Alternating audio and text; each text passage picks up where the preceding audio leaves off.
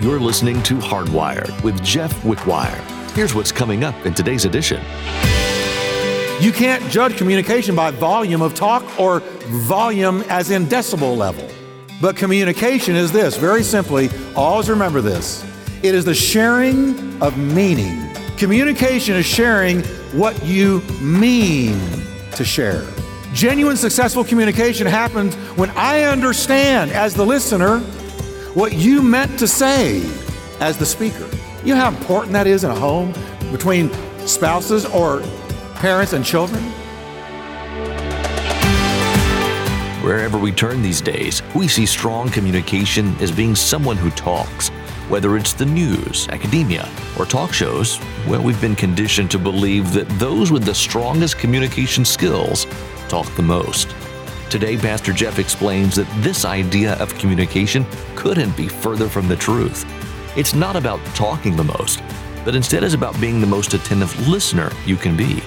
Change the trajectory of the relationships in your life by letting God's love speak through you. Well, let's join Pastor Jeff in the book of Psalms, chapter 101, as he begins his message What You Say and How You Say It. Well, it's home improvement time. They're bringing out my fence, they're bringing out Wilson. Anybody in here never see home improvement? Raise your hand if you never saw it. Now that's that's amazing. Everybody has seen home improvement. You remember, just give you, of course, you know, since you've all seen it, but Tim, the head of the family, was always the bumbling, fumbling, kind of always befuddled dad of the home, as most sitcoms place dads. And he would always go out back when he was perplexed, and there was Wilson looking over the fence. And he'd go and he would say, Well, Wilson, it's the wife, it's the kids, it's the money, it's the job. And he would always spout out something from Buddhism or Hinduism or some other ism.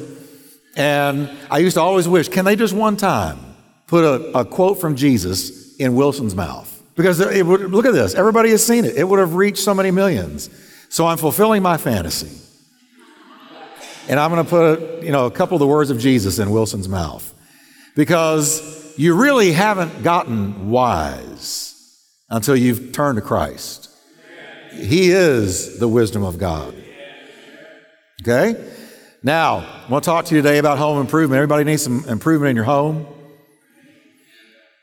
Well, that's an overwhelming amen. This isn't just for married people, though I will be addressing married people a lot. It's for singles, because singles have a home. I think you live in a home, right, singles? And so I'm going to be talking to you today about the importance of what you say and how you say it. What you say and how you say it. Let's look at Psalms 101, verse 2, because this is the household psalm. And I want you to notice that David has a prayer. When will you come to me? It's a question, but it's a prayer. He's wanting God to move in his life. And so here's what he says I know I'm waiting on you, God, so here's the way I'm going to conduct myself as I wait. I will be careful to live a life without blame. I will walk where, everybody?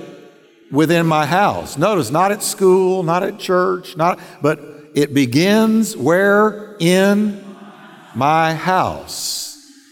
And what will he walk in? With a right? God in the house. God in our house.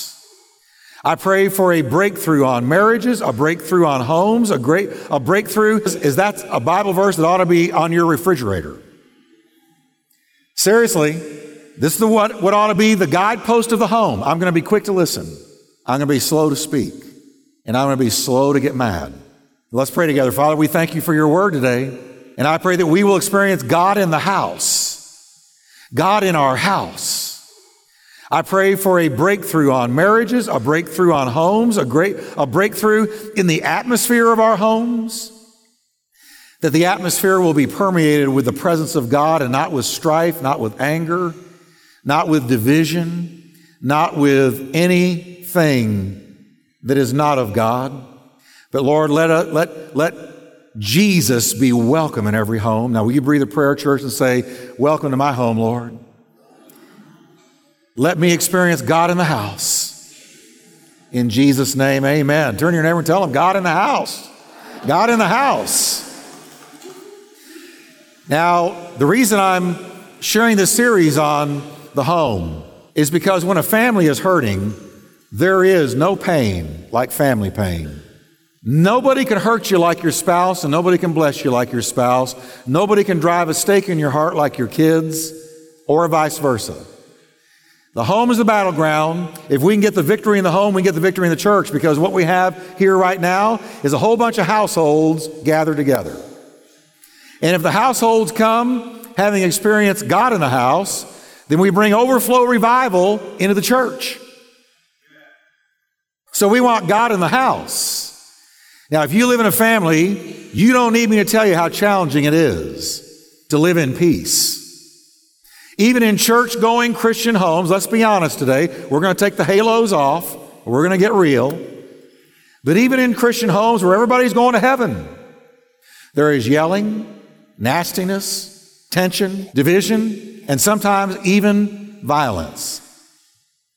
The speaker at a woman's club was lecturing on marriage and asked the audience how many of them wanted to mother their husbands. One member in the back row raised her hand. The speaker said, You do want to mother your husband? Oh, I'm sorry, the woman responded. I thought you said smother.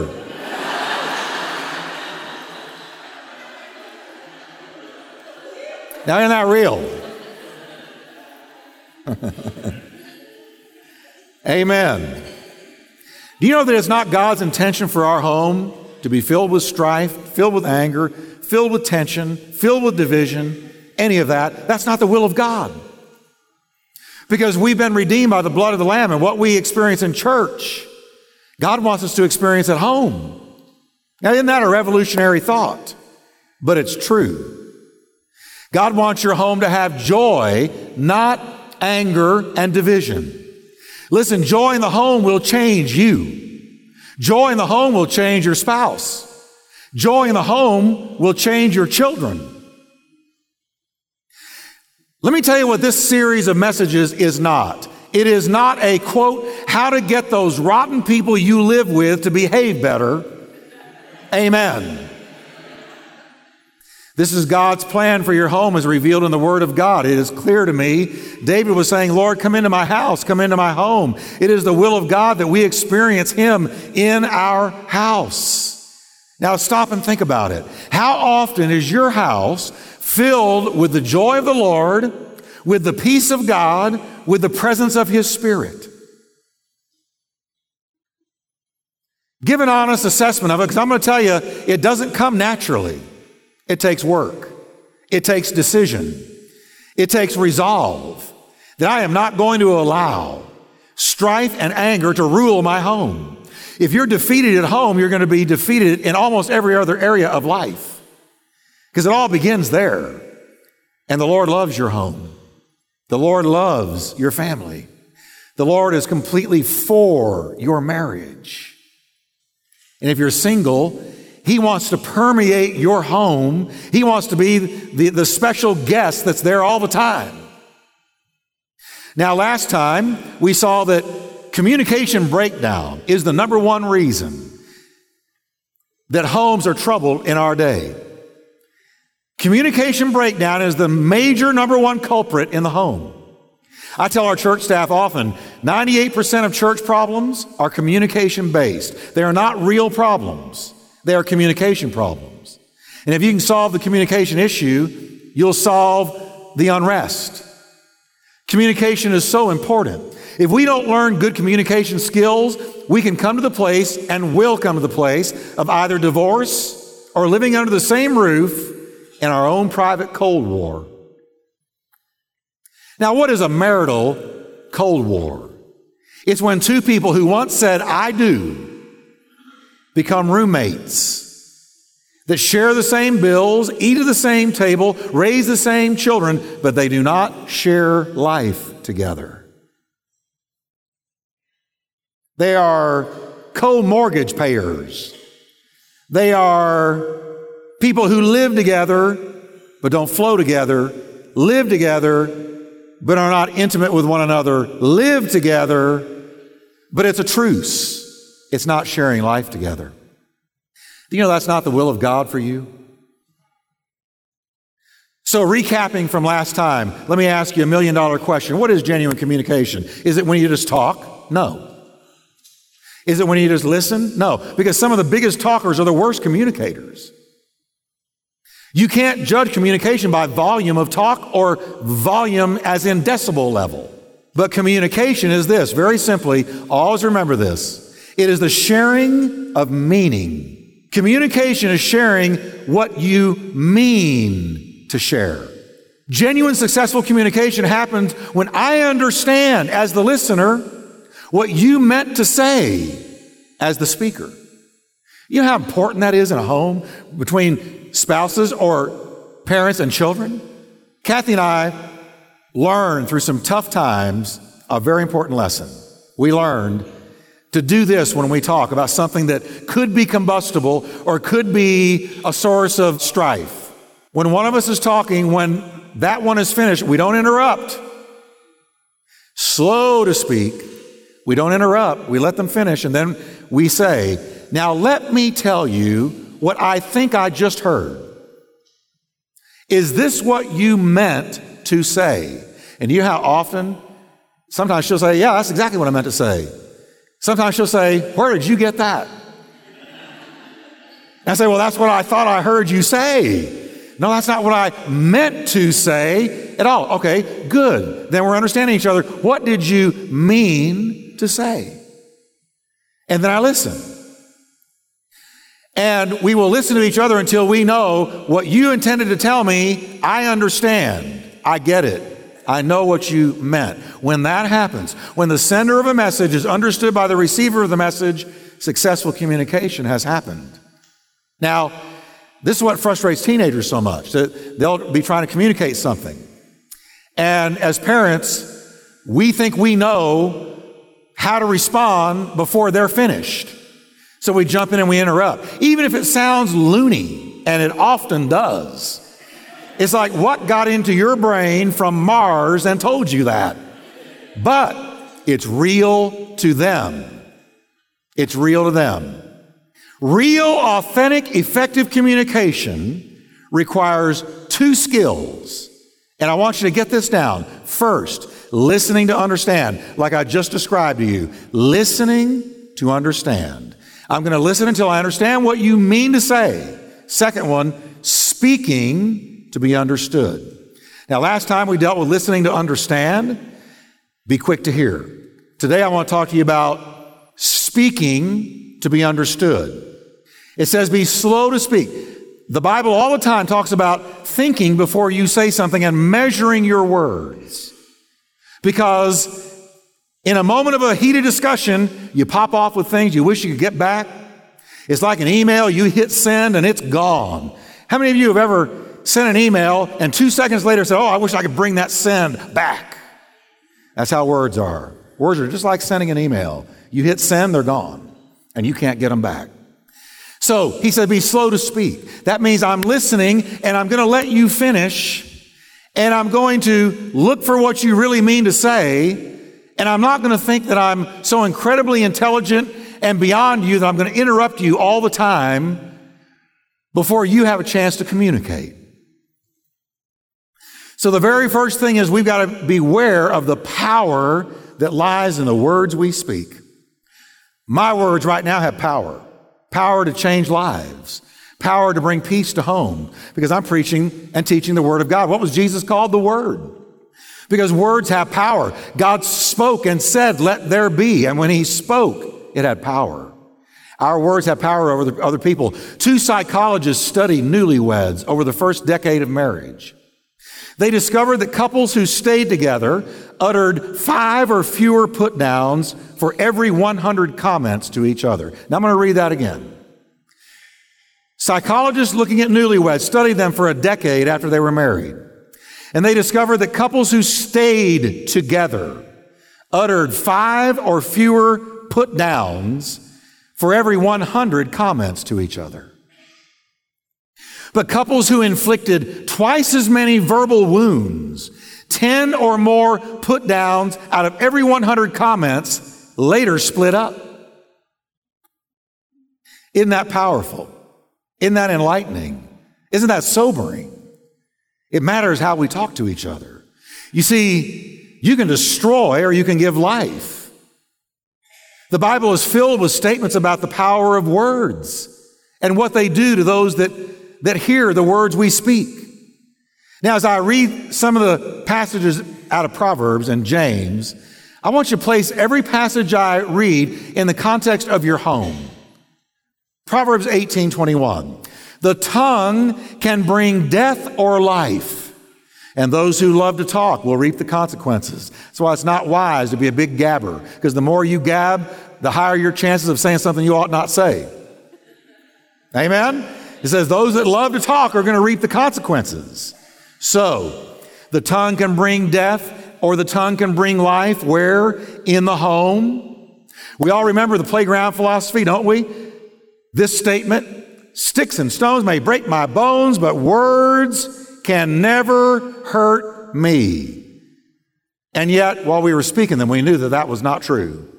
When we were saying them, we knew that wasn't so. Because it's not true. Words do hurt. As a matter of fact, words uniquely hurt is almost worse than actually being physically hit. Words go deep. They go to the marrow of our bone. They have the ability to make or break a child make or break a marriage, make or break a working relationship.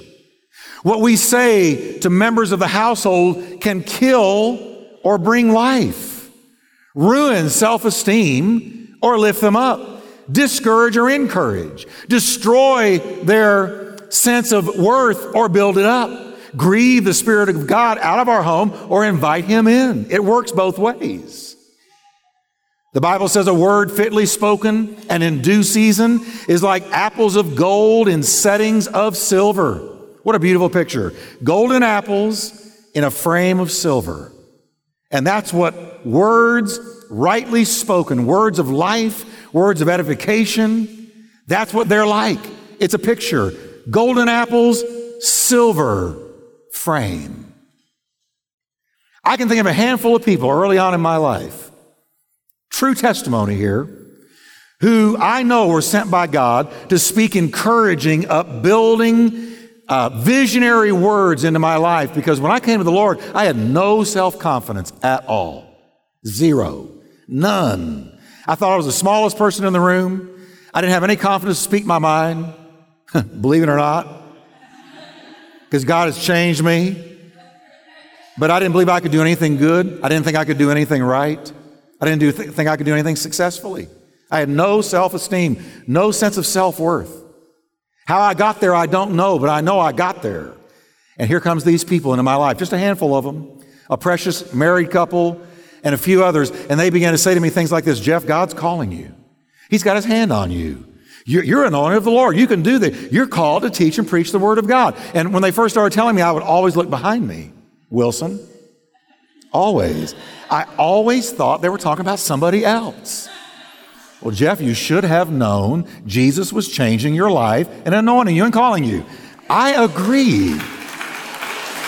I agree.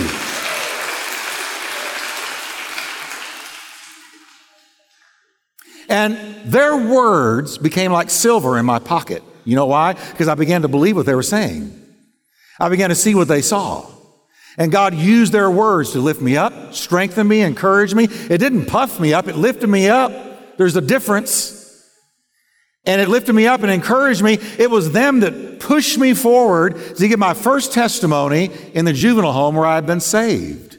They did it. They just kind of stood me up there and said, Talk. And so I talked, and I thought it was horrible. And yet, when I sat down, I was surrounded by young men that wanted to be saved. And I saw God's working in my life. they have been telling me the truth. See, words are powerful. Death and life, death and life, life and death are in the power of what you say, the words you choose to use in your home.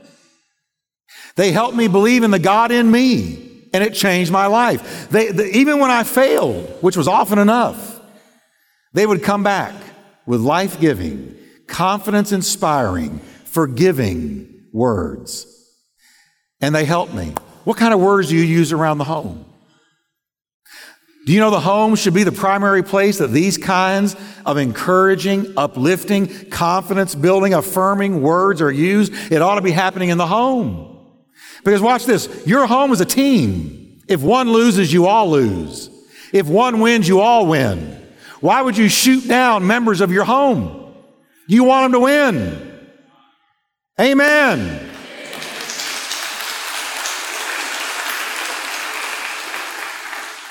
The Bible teaches that words and how we use them are going to produce bad or good consequences in our home, depending on what we choose to use. Proverbs 6 2 says, You are snared with the words of your mouth. You are taken with the words of your mouth.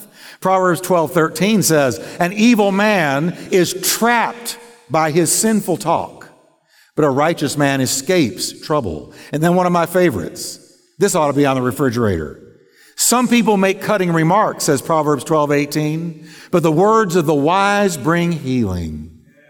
We can either do a cutting remark, criticize, condemn, undermine, be picky, or we can lift them up and bring healing. You can bring healing to a person by what you say to them. Isn't that powerful? An evil man is trapped by the wrong words, but the right man brings healing with the words he uses. Cutting remarks or healing remarks, the choice is ours in the home. So the words that we speak in the home are hugely important. How do you use them in the home? Think about it. The Bible says examine yourselves and, and check out your spiritual life. And I got to tell you, I've used terrible words in the home. I've made big mistakes with it because I was such a natural lawyer prosecutor type. So to me, it was all about winning an argument and losing a war. Then the Lord said to me one time, You're not being fair. You need to step back, be quiet, and let them talk. Well, y'all are so quiet in here today. You're making me nervous. Here's the second thing I want to tell you about it. If you want things to change in your home, change what you say in your home. Isn't that simple? Well, it's got to be more complicated than that, Pastor Jeff. No, I'm, I'm sorry, it's not. If you want things to change in your home, you begin with what you say in your home and how you say it. Listen carefully to what James tells us about the power of words. This is so, so good. And as I read this, remember to place it in the context of your home. James 3, verses 3 to 5. We can make a large horse go wherever we want by means of a small bit in its mouth. And a small rudder makes a huge ship turn wherever the pilot chooses to go, even though the winds are strong. In the same way, the tongue is a small thing that makes grand speeches, but a tiny spark can get a great forest on fire. Now listen to those illustrations. A huge ship is turned by a tiny rudder underneath the water that you can't even see. A powerful horse is controlled by a tiny bit in his mouth. This muscle, this brawn, this power is all turned around by a tiny, seemingly insignificant bit in his mouth. And a raging forest fire is ignited by one little spark. Three large, powerful things are controlled by something very small. And, and, and, uh, in the first service, it really hit me as I read this. It said a small rudder makes a huge ship turn wherever the pilot chooses to go, even though the winds are strong. See, there can be strong negative winds blowing against your home, trying to destroy it. But you have a secret, it's in between your teeth. Do you ever experience communication breakdown? Do you ever have catastrophic fights with others simply due to a miscommunication?